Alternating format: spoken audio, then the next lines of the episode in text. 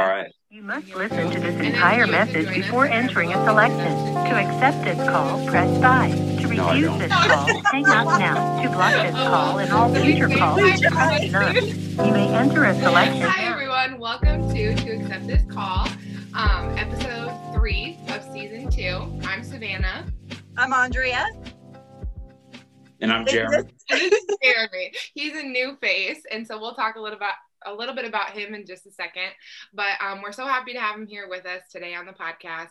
As a reminder, Andrea and I are both um, dating men that are incarcerated in Iowa that are serving um, 25 year sentences with mandatory minimums. So that's a little bit about what we talk about on the show, and we're ready to just go for it on this one. Yeah. All right. Basically, Jeremy was incarcerated with our guys at Fort Dodge. That's how we know him. Um, that's how we kind of met him. So, Jeremy, tell us about how long have you been out of prison now? Uh, 15 or 16 months now. How's it feel? Feels good. Good. Feels good. Quick. Yeah, time goes quick. A little quicker out here than in there. Or do you think it's Uh, I time goes quick in there at, in like little periods, and then it drags on. This just seems to be going quick. yeah, that's good, right? That's good. It means that you're doing good things with your life and having things to look forward to and enjoy. I'm ready for it to slow down, but Oh. someday. what is your life like? What's your life like like right now? What are you up to? Where do you work? What do you do? so right now it's uh it's kind of leisurely but typically we got school starting back up on monday so my typical schedule is a 40 hour work week and then school most nights and try to squeeze in some other things but as that allows Yeah. What do you do for work? i'm a welder Well, did you Yeah. learn that skill in while you were Yeah. incarcerated? yep Very cool. i did i That's did awesome. I, I had no skills prior to prison so Do you feel Yeah. like just I mean, do you feel like that was the main skill that's helped you out the most, or are there other like trades that you were able to do, or did you just stick to welding? I just stuck to welding. I I, I like it. I'm I don't. It's not something I want to do for a living. I'm, but I do enjoy it. So I just I stuck with that. It's rewarding. And you're in school? I'm Actually, going to be finishing my bachelor's degree at the University of Iowa in May. So pretty what? exciting. Enterprise leadership. Go on. Yeah. I know. oh, I'm like, I don't even know what that is. how about that? Yeah, I get that from everybody. Even though surprisingly, it's the university's fastest growing major, but nobody seems to know what it is. It's like a business degree. okay, gotcha. I'm, actually, I, I'm supposed to start a master's program in the fall too. So Ah, that's awesome. That's so exciting. Do you feel like when you got out of prison that it was hard to find a job? yes and no. I mean, there's like there, there's tons of welding jobs, but the thing is, is like the welding jobs that they want to hire felons for are typically low paying. So finding something that I was comfortable, a wage I was comfortable working at, that was a little more difficult. Yeah, definitely. Yeah, that's a really But- good, that's a good point. That like, do you think that it's because like you, they have to undergo more background checks, or like what do you think the discrepancy could be caused by? No, I uh I just think that I mean it's it's a tight job market first of all. So there's a lot of people, you know, that are highly qualified for certain jobs. And then at the same time, I think that they're thinking that basically they could get one over on you. You know, that oh, okay, you need a job, so I will give you far less than you're worth. So they exploit you, is what you're saying. Yeah. Yeah, yeah. I mean, essentially, I mean, where I work isn't that bad, but and I'm fortunate to have the job. But yeah, for the most part, like the job search process was pretty much, you know, people wanting to give you next to nothing to come slave labor for them because they know that, especially when you're like in a work release.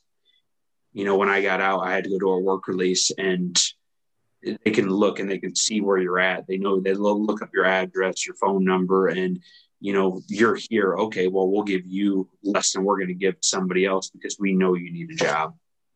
Hmm. I don't even think about stuff like that. I think that's I know. you forget is like it Wild. and and with like at least this is the way I understand it. I don't have a lot of info about reentry, which is something we'll probably ask you about too. But um, it's like if you don't have a job, you might get sent back to prison, right? Is that am I right in thinking that, or what's the rules surrounding that? Uh, you have to have housing, job, something.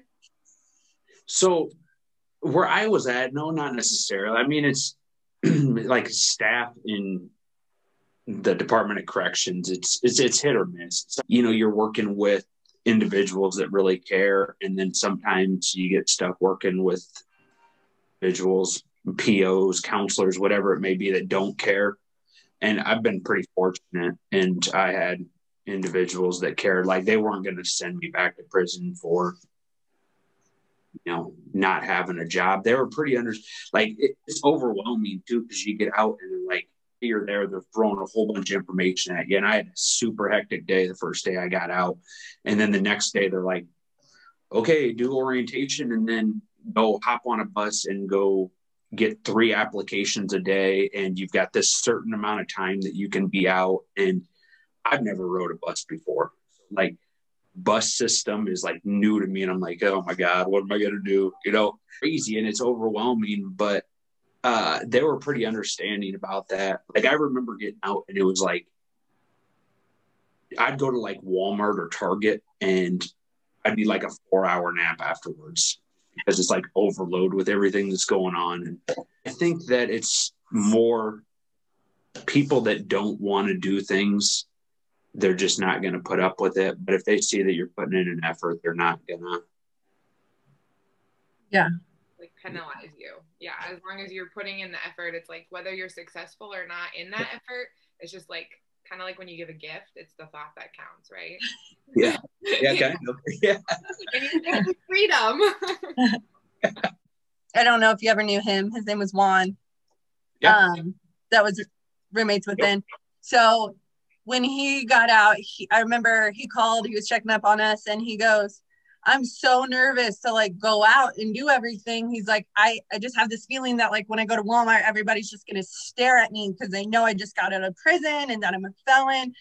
And then he calls me a couple days later and he's like, Man, nobody's looking at me. Everybody's like paying attention to their phones and clothes and stuff. Is that how you felt too? Like, did you feel like when you went back out into the world that people were to be like, or were you like pretty confident? Like, yeah, I got no, no, that's exactly it. Like, and keep in mind, Juan also did a lot more time than me. yeah, Uh, definitely did. very good guy though but uh yeah it, it's like this imposter syndrome you know like you're floating around in this world that just doesn't belong to you and it's like it, it's it's a weird feeling and you like you know inside that don't know all this stuff that you're thinking but mm-hmm. you're still like yeah this is not my world. Like I, I don't know i got accustomed to this new little world and this this just isn't mine but Yeah. yeah I, I remember actually like my first time at target I, I had like this breakdown. I'm like i'm at the register and mind you they had self checkouts when i was mm-hmm. out but like i didn't know like where i was putting money in and i'm like i'm freaking out my sister-in-law she's like calm down i'll do this here i'm like no and then like I, I couldn't find what i wanted in the store and she's just like pulls it up on her phone and she's like oh it's over here and i'm like what is this sorcery here that's like. Okay, so I think I'm ready to back up if you are, Andrea. Yeah. About what led Yeah. Cool. I was going to ask so, how old were you when you went to prison? Have you only been to prison once? yeah i've only been to prison once. Uh in and out of trouble pretty much my whole adult life though. Uh yeah i went in at 25 and it was you know i, I was a drug addict so that was where all well not all where most of my problems come from yeah.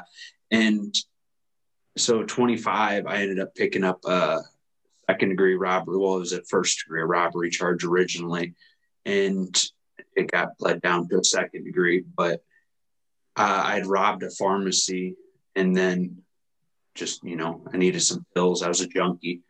And then there ended up coming another pharmacy robbery.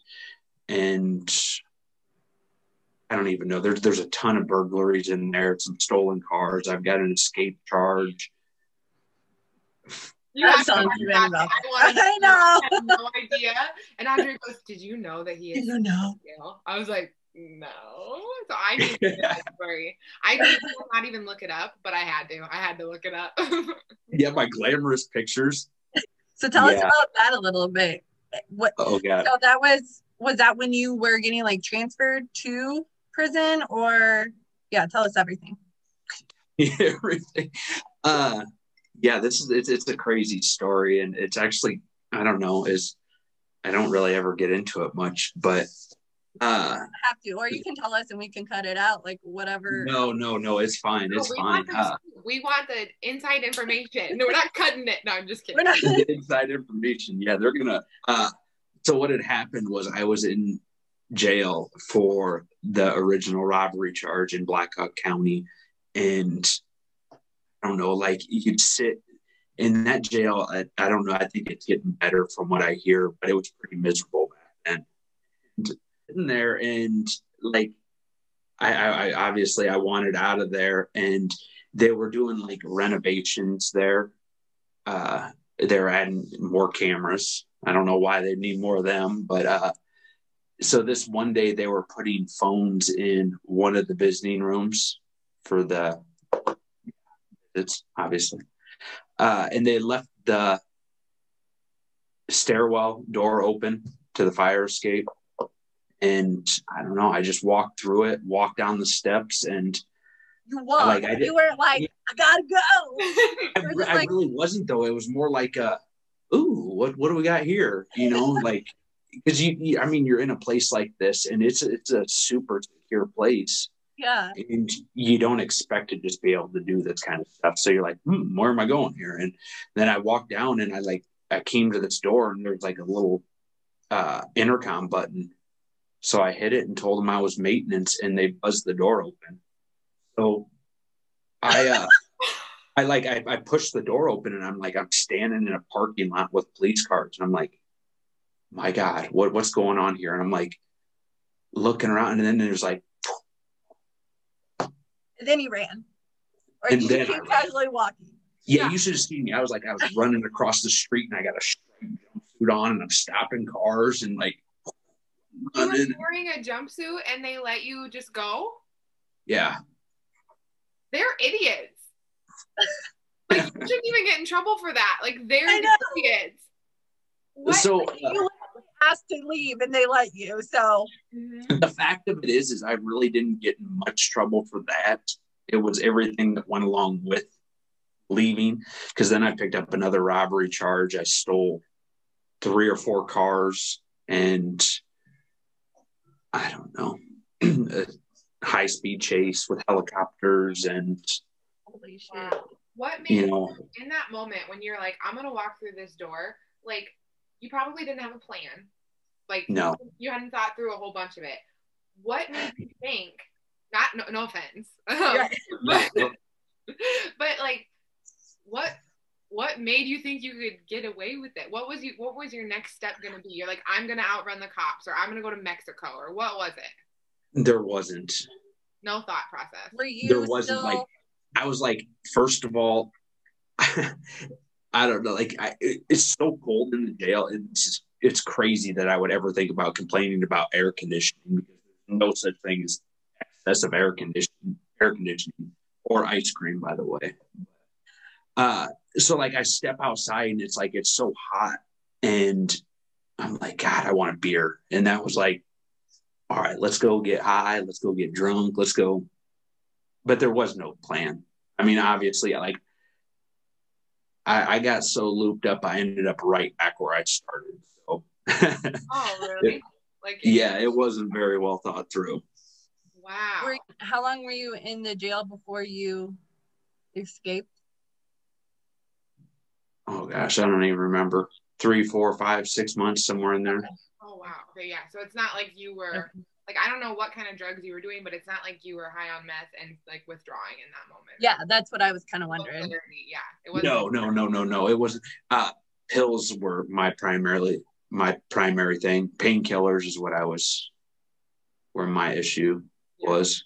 Well, you mentioned too, and again, I want you to feel comfortable. But you just mentioned a couple of rough years like before that. So, like, if you want to talk maybe about like your addiction and just kind of like what led you to actually get into trouble, like where your head was at during that, of maybe why you felt you needed to commit crimes, I guess, for lack of better terms. So all of my crimes are they're they're centered around pills. I got hooked on them young, really. I started, you know, experimenting them with them probably I don't know, high school. And then they just they slowly over years they got out of control and you know that led to burglaries and then it led to you know, robberies yeah the, the few years like crazy thing is is like up until i went to well it's not really crazy it's pretty standard but like up until i went to prison it was like failed attempts at life ones because you know my world revolved around pills and drinking. This is a very personal topic too that I kind of want to. I did a little bit of research. I we do our research here on to accept this call. Um, so I don't want to look like any dummies. No. So there was a comment on a news article that was so random that I found that I want to know if there's any kind of merit oh. to it. I guess is that. Do you think it's okay if I Andrea? Yeah, I, yeah. I'd love to see this. Okay, there's there's yeah. a comment on a news article, and I'll send it to you too after this. Um, that talked about how when you were really young, I want to say 16 or 18, there was a car accident. Oh yeah, uh, and and that's where that's crazy that that's brought into those comments, but uh, yeah, when I was 16, I was driving my brother and his girlfriend. It was their senior prom.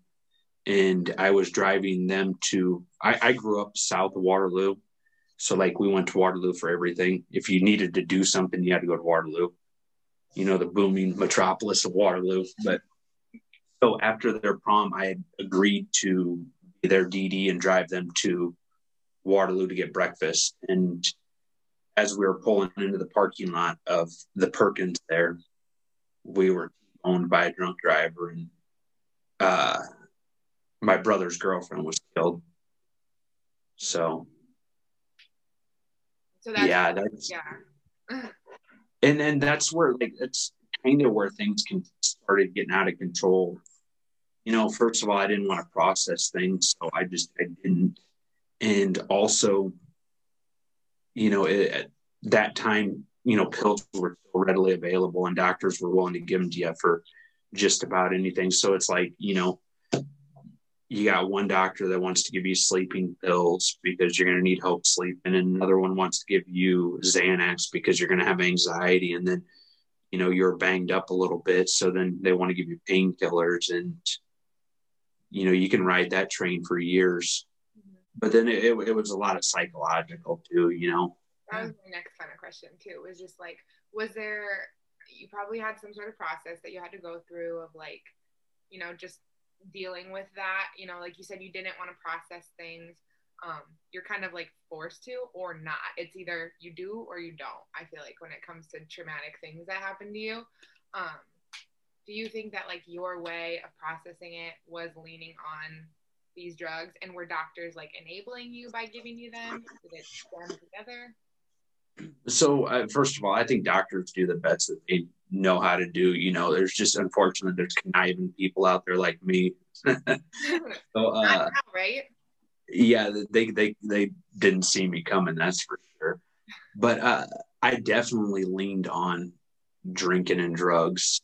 I'm not saying that's an excuse for what I did because obviously there's a lot of people out there that you know have issues and they don't go rob a pharmacy.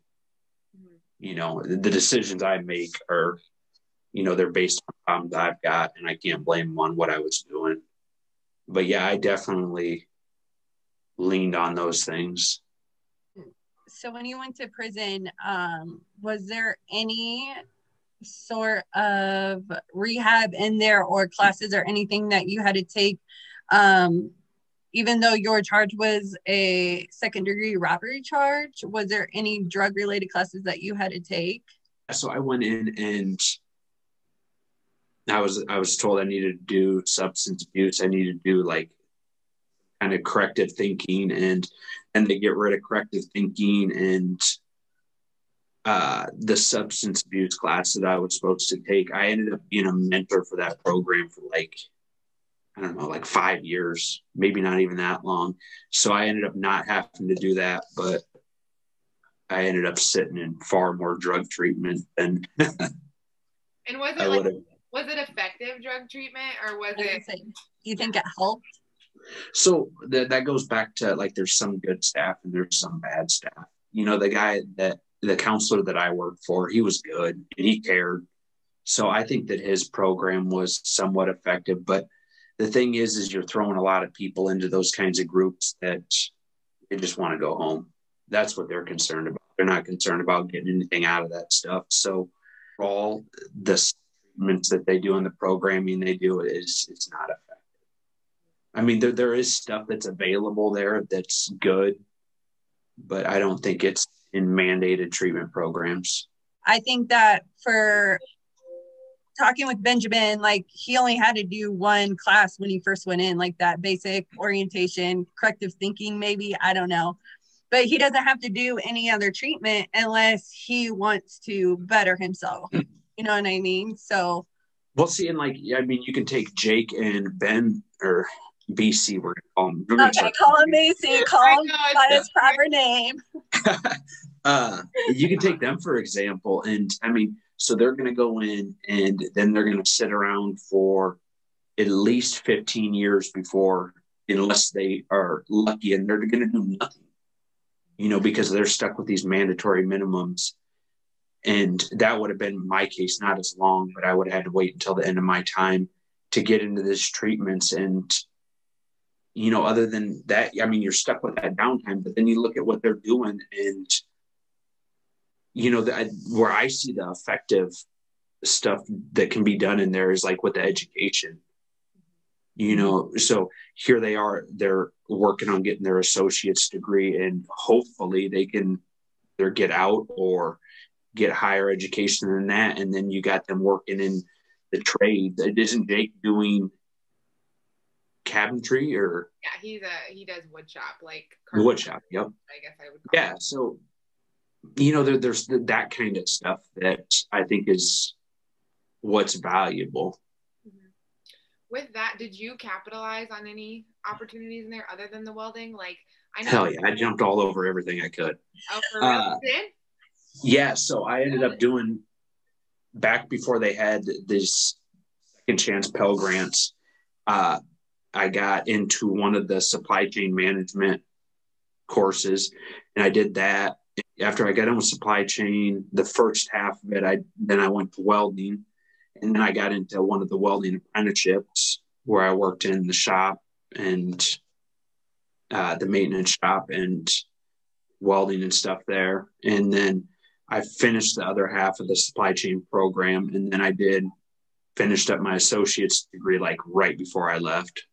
Good. So that's awesome. Like getting out of prison, is there any sort of um, like there's are there more scholarship opportunities because you're incarcerated? Is there any help for you? No. No i mean there's a lot of work being done right now. I, I, do a lot of work with the university of iowa's liberal arts beyond bars program. That's like my pet project that i enjoy working on. That's with heather right? Yeah yep yep and she's great i mean like you got those kind of people out here and Heather like beat down the university's president's door and like, all right, let's get this guy here. And so awesome. Uh, but I mean, outside of little people like that, you know, no, there's not really a strong base for you were just kind of you know, helping individuals out with that. I think they're working on it. I mean, they're not all bad. Any of the well, not any, most of the individuals within like the Department of Corrections, they're not bad and they're well intentioned. It's just a system. It's just a machine. I would have to agree. hmm You know, there's there's just so much wrong, and there's so many competing interests that things just don't. That I don't know. They don't work out like they should.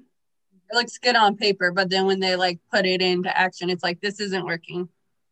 This isn't. Yeah, I, I see like a lot of these people. I think that they think there's like some big pot of gold at the end of this rainbow for them. Yeah. So they're like they hold on to these old ideas that are, you know, they don't work. You look at mandatory minimums, for example. It's there's not. I don't think there's a person out there that actually believes in them, but you know, they're What like, they've done forever, and they're just gonna. yeah, it don't make sense, but let's just keep doing it. Yeah, This- but you know- for some reason we're not going to change it. Like we don't Yeah. think it makes sense, but we're not smart enough maybe to figure out what would make sense instead. That's kind of my thoughts. Is that it's like Yeah. we don't, we don't have a better alternative that makes us look good as legislators or political figures. That we decide we'll just keep it the way that it is because nobody's really hurting too much. When the truth of it is, there's a lot of people hurting from it, and they just don't realize that it's affecting them. Does that make sense?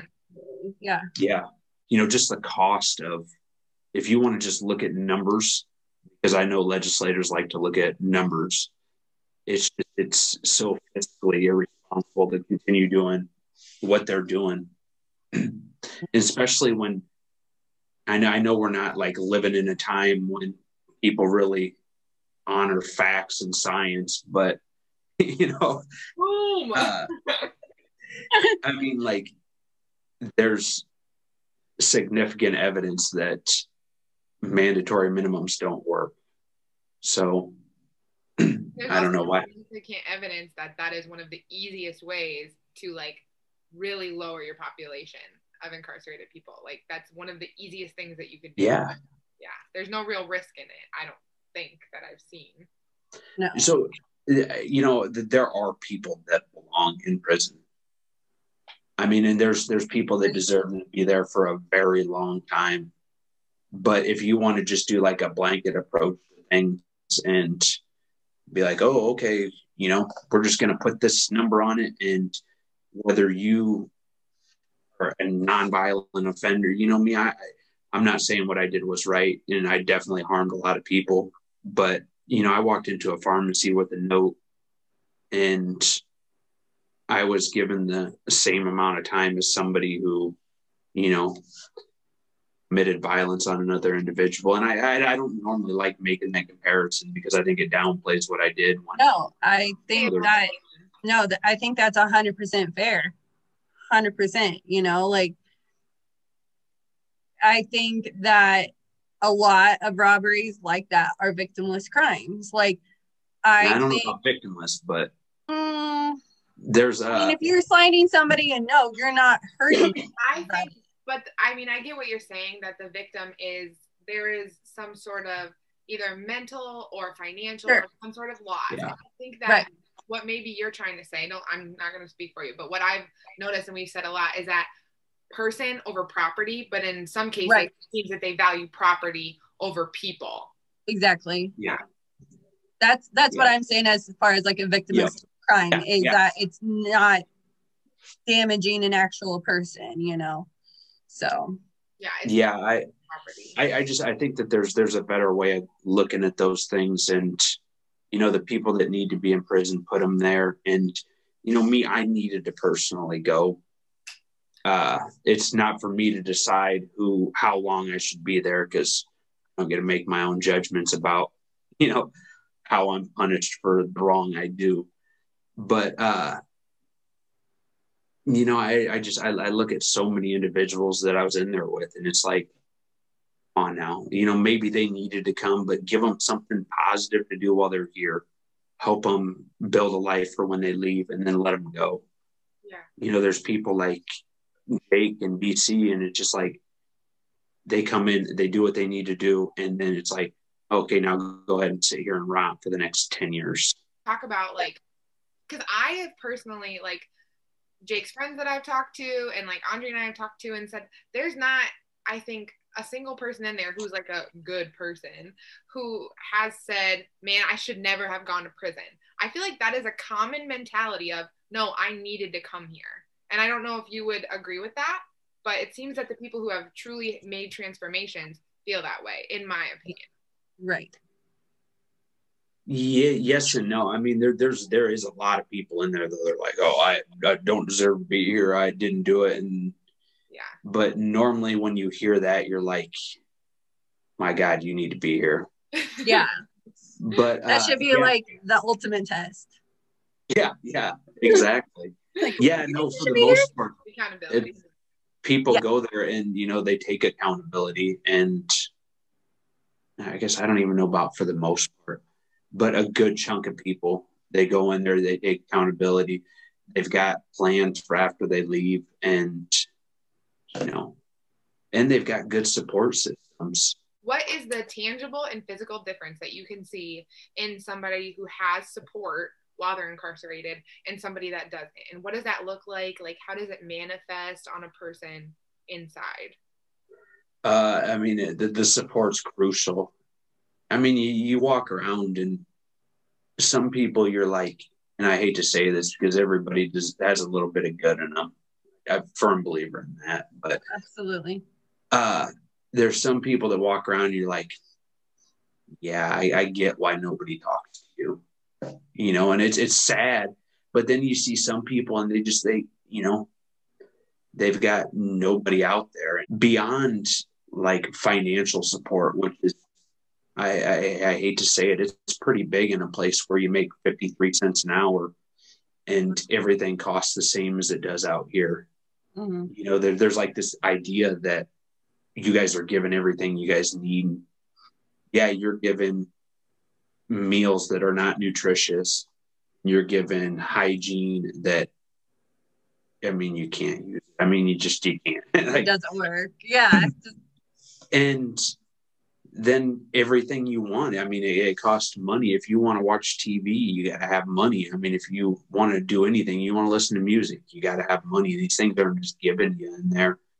And you know so financial support that that is a big one. But beyond that just letters emails and visits. You know You that, that's the kind kind of stuff that gets you by in there.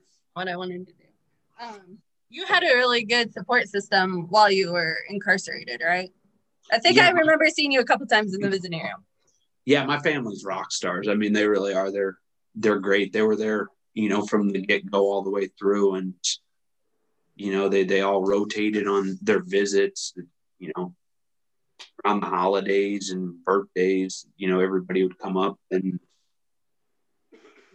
phone calls regularly and emails regularly obviously you never talk to everybody as much as you'd like to but What does it feel like when you um, get a visit or like when you see somebody like you got them pretty regularly, but there's some people that, you know, like Ben, I pretty much am the only one that comes see him. And it was, you know, I try to come every month, but how do you think, how does it feel to get a visit or when you haven't had a visit in a long time? Like, I know for him, he's like, I got to do my hair and shave and get a haircut and do all this stuff. And I'm just like, it's me. But it's like almost, I feel like when I go on vacation, I'm like, gotta get this, gotta get that, gotta look good. that's a good comparison Yeah, so I feel like that's very similar. It's like a whole trip almost. yeah Yeah, let, us just let, us clarify this though. So the guys Okay. that you guys are with, i- they're metrosexuals,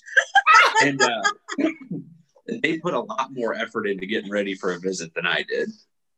But uh, can't have these pretty ladies to come see you so okay, but yep, that's what it was. I- It's something you look forward to, and especially if you know you say you know once a month, so you're spending those other three or four weeks in the month, and you're like, okay, now I'm waiting for this next one, and there it's like a little benchmark that you're Yeah. you know you're waiting for interaction with the outside world. It's Yeah. When you were incarcerated, was there people in your life that you sort of wished had stayed in contact with you that you were like, man, it'd be really good to hear from this person, and you were like maybe disappointed that they didn't, or anybody that started to and then fell off? Like, what does that feel like? Yeah, yeah, that that that's a consistent thing, especially like around the topic of women. You know, there's like ones you're like, oh, I really wish I could hear from this girl, and then or one might come around and then they're gone, and it's like it's just it's like a roller coaster. Same thing with even friends and you know certain family members. Just like you just you know the people that are in my life are the people that need to be in my life, and that's cool. Mm-hmm. You know, and beyond that, no hard feelings. Yeah, and the people that you were maybe like, at least I know Jake does this way, but like the people that he was hanging out with prior to going to prison, anyways, are not the kind of people that he will want to continue those relationships with. You know, he's not gonna call up his buddy like from when he was 18 and be like, "Hey man, what's up?" Because he's probably still doing that same dumb stuff. You know.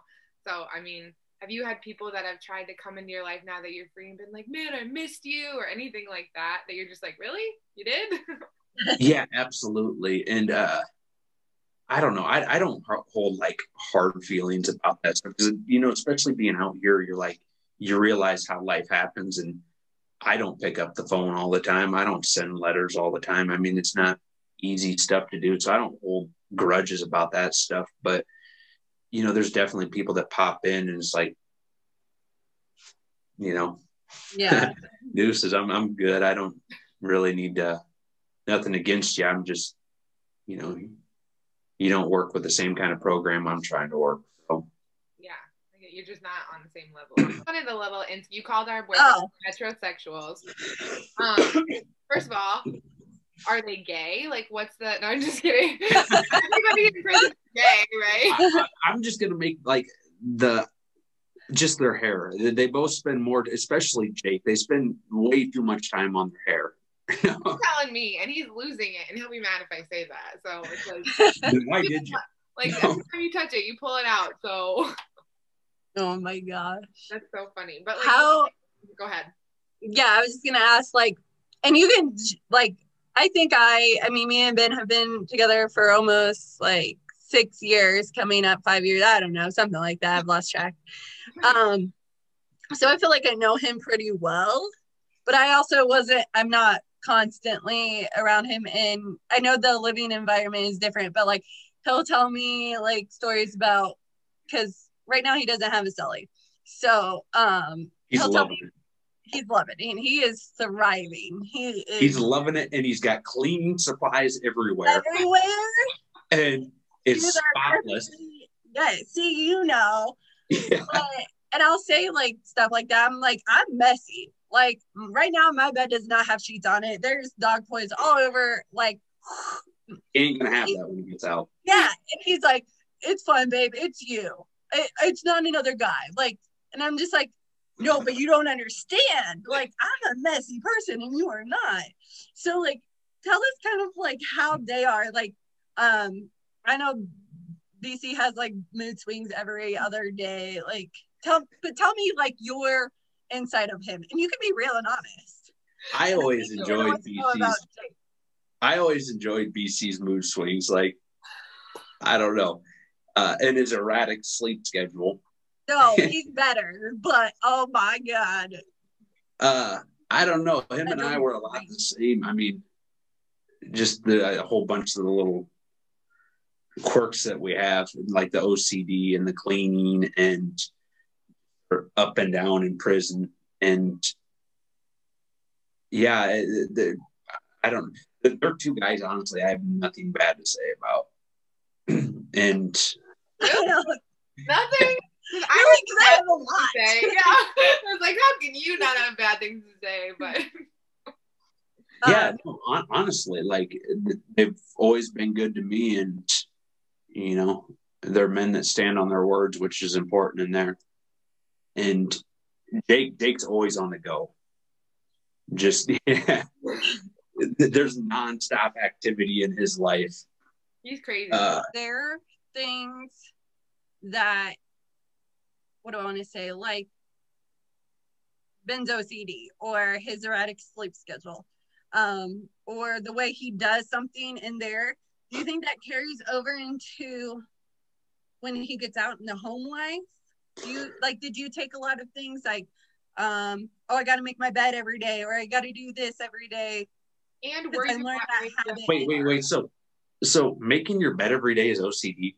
I don't know. I can't tell you the last time I made my bed. Well. No, but I'm Okay. just saying like is there specific habits that you picked up there that whether they're good or bad and brought them into Yeah, absolutely. Uh, the OCD I can't shake. really? Do Yeah. you think Were you that somebody before? yeah What's that? Were you that way before prison?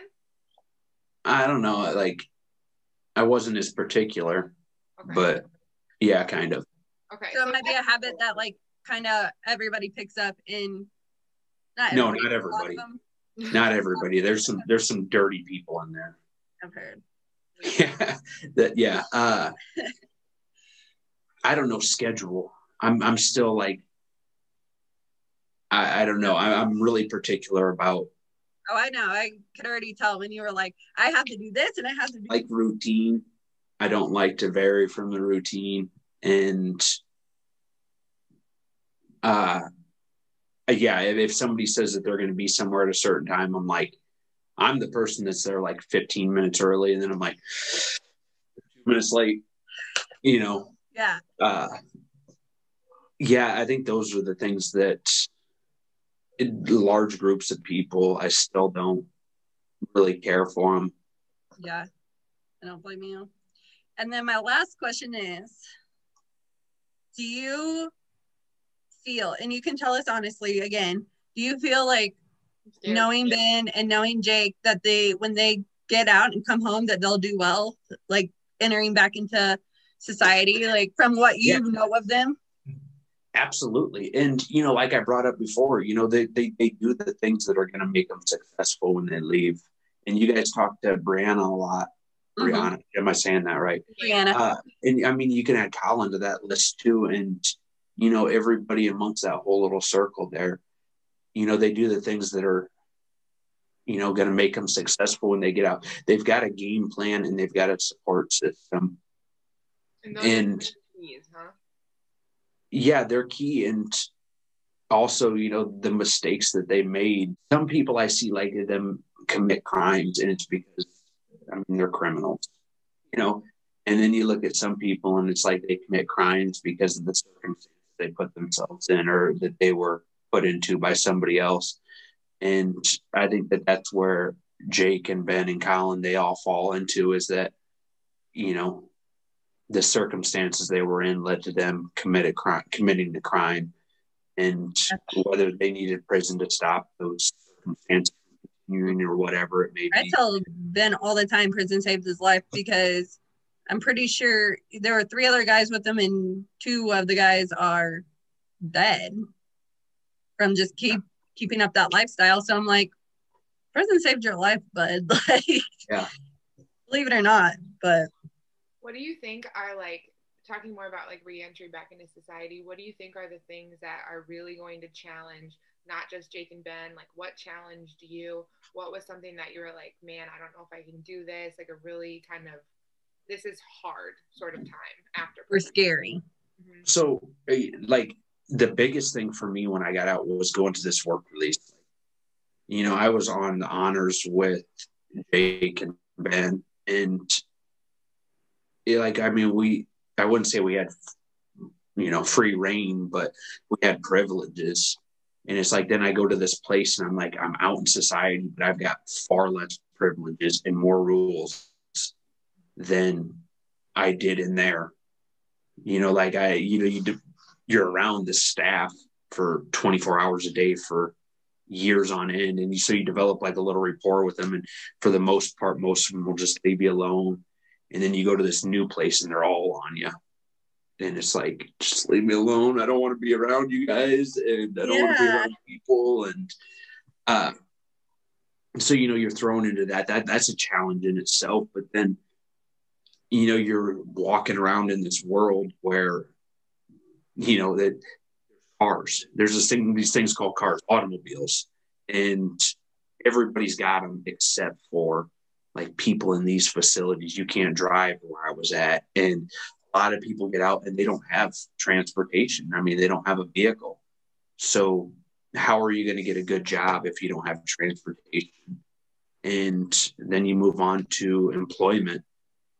If you're going to work for, you know, $10 an hour, most people are going to go back to what they know. You know, so finding good employment with, you know, a good livable wage is important think that the halfway house is like a necessary step? Do you think it helped you or do you think it hindered you more than anything? I yeah, for some people. I mean, the way actually a halfway house system is set up is it's not it was never designed to be a required you know me it was mandatory for my sentence that i had to transitioned out to a work release and it'll be for and men too, you know, and that's not the way these were set up. They were set up for people that have issues with housing and people that hard time finding employment. You know, they're supposed to be there to assist in those areas. You know, and those weren't areas that I had issues with. And how long did you have to do that for? Uh, I got out in September and I got out in January about four months. That's all. Yeah, but I mean that that was quick through it. Not all of them are that long, and you know some people I know they go to them and they're out within, you know, just a short period of time. Some people depends where you're going. Take from them and go right back to jail. I was used to wonder when somebody's like, "Oh, I'd rather just discharge my sentence and go to the work release." And I'm like, "No, give me the chance. I'm going to the work release," and I did. But after being in one now, I like I get it. I you know I remember getting out and I'm like I'm sitting in this work release and I'm like I I'm, I remember I emailed my mom and I'm like I'll be honest with you I just want to go back. I'm like I miss my friends. This place is horrible. I'm overwhelmed. I just need you know and I, I don't know like I, I kind of get people that would rather spend more time in prison than go to one of those places. Wow. Because you're still on parole. Yeah. Okay. And what? Yeah, I've got a few few more years there. Like my POC even says it, dude. She's like, I, I have no idea why. She's like, I, I can literally, I have to ask for supervisor approval just to move you through the level system. Like otherwise, the way the system's set up, you would never progress through here. I mean, you would just eventually maximum restriction all the way until you Wow. Discharged. So what are your rules? Like what do you have what rules do you have to follow? So I just actually last week I moved to level two, which is you go from yeah, when I got out of the work release, I had to, you know, and the parole board accepted where I was going to go live. And oh, I mean, it, it was just, it's easy restrictions that uh, 10 o'clock curfew. I had to my officer's office once a week and have a conversation with her. Uh, I had to call, uh, they call it colors, which is like a UA line. And so I would have to do that every, well, Monday, Wednesday, and Friday, I would have, have to call. I had to go in there and pee, yeah, three times a week. So like I had to, my Monday, Wednesday, and Friday, I had to make sure that I had time each of those days to go over there in case I had to. Well, that makes sense. Uh, the schedule person too. Yeah, kidding. Well, I mean, it, it, yeah, it's it sucked because then you know you're like you're trying to schedule classes and stuff like that. You're like, oh, hey, I guess I got to account for this random thing, and I got to make sure I call Monday, Wednesday, and Friday. But then, uh, so I got the curfew. It used to be that the high risk unit would come by every other week, I think, and make sure I was doing all right and check out my apartment and then travel restrictions whenever I leave the county. I have to get it approved and who I'm going with, their address, their phone number, and So basically, it's my mom back in middle school. Yeah. yeah. I'm gonna need you to know who you're about ready to get in that car with. Like, My mom didn't make me pee in a cup back in middle school, but no, mine didn't either, but everything else. I was doing some bad stuff in middle school. So. That's when I met Benjamin. So yeah. Yep. All the time. but yeah, I don't know. Things are like they're they've lightened up. I see my PO now every other month, and nobody comes by in the middle of the night and wakes me up to just say hi and, and do a breathalyzer. Uh, you would do that? yeah, they seriously do that. I mean, it, the, the people that would come around, they were fairly nice, but it's like, man, I got to get up at four in the morning. Like, Yeah. I'm not here to chat. Do you think you drink alcohol again, or is, I mean that's your choice? No, that stuff, that stuff, that ship sailed for me. I'm, I don't know. It, it doesn't appeal to me anymore. Any of that stuff. It caused too many problems to be an idea I want to humor anymore. Do you have It's okay. anything else we didn't touch on? No, you guys are pretty thorough. I know. I know. Do you have any? What's like your? So our podcast is aiming to break the stigma surrounding having relationships, whether familial, um, romantic, with people incarcerated, as well as educate on the system and like provide support.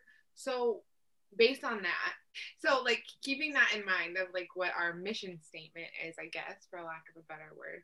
Um, yeah, what's your takeaway? What's my takeaway? Yeah. Or like how yeah, go ahead and answer that question, then I'll have one last question. I don't know how to answer that question. That's okay. Okay, how about this question? Um, like a takeaway as far as like being incarcerated, um, now out in the world, what would you like to like break the stigma of how people think or react when it comes to when you tell people, hey, I was in prison? Like, what do you wish people would start stop judging on basically? I, you know, I, I, I'd like to see a little more compassion around the situation. And we talked about it a little earlier. You know, there's like this just general idea. Everybody just has all these big general ideas about what these people are. And, you know, there's, I mean, there's a whole bunch of good underdog stories that come from those places too.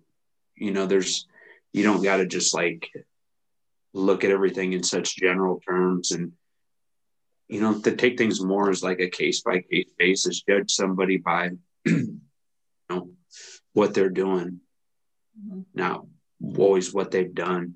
Well, thank you so much for joining us, Jeremy. It was a pleasure. I- Thank you so fun. much. Thank you for having me. And Yeah, I thanks mean, for really like good. sharing, giving more, people more insight and like hopefully, like you said, like more compassion. Um, I mean, you are literally like a real life Cinderella story of prison, like going from Cinderella story. yeah. Thank you. Not as pretty. that's okay. Not as pretty, you didn't lose shoes, but um, yeah. I mean, you went from being this kind of Piece of shit. piece of shit person to like this awesome human being that's like ready to change his life, never is gonna drink again. Like you have your shit together. And I think that's super important for yeah, for people to see and witness and like see these success success stories. for sure. So and if you One minute for remaining. any of anybody who's listening, watching, whatever, um, we have a group chat with Jeremy, so we can contact him and he can answer our questions. If you have more questions for him, he will answer our questions. nice. um, you can email us at to accept this call at gmail.com. Follow us on Facebook and Instagram at to accept this call, and Twitter is just accept this call. Yes. So that's it. We'll see you guys Thank on the next one. Bye. Bye. Yes.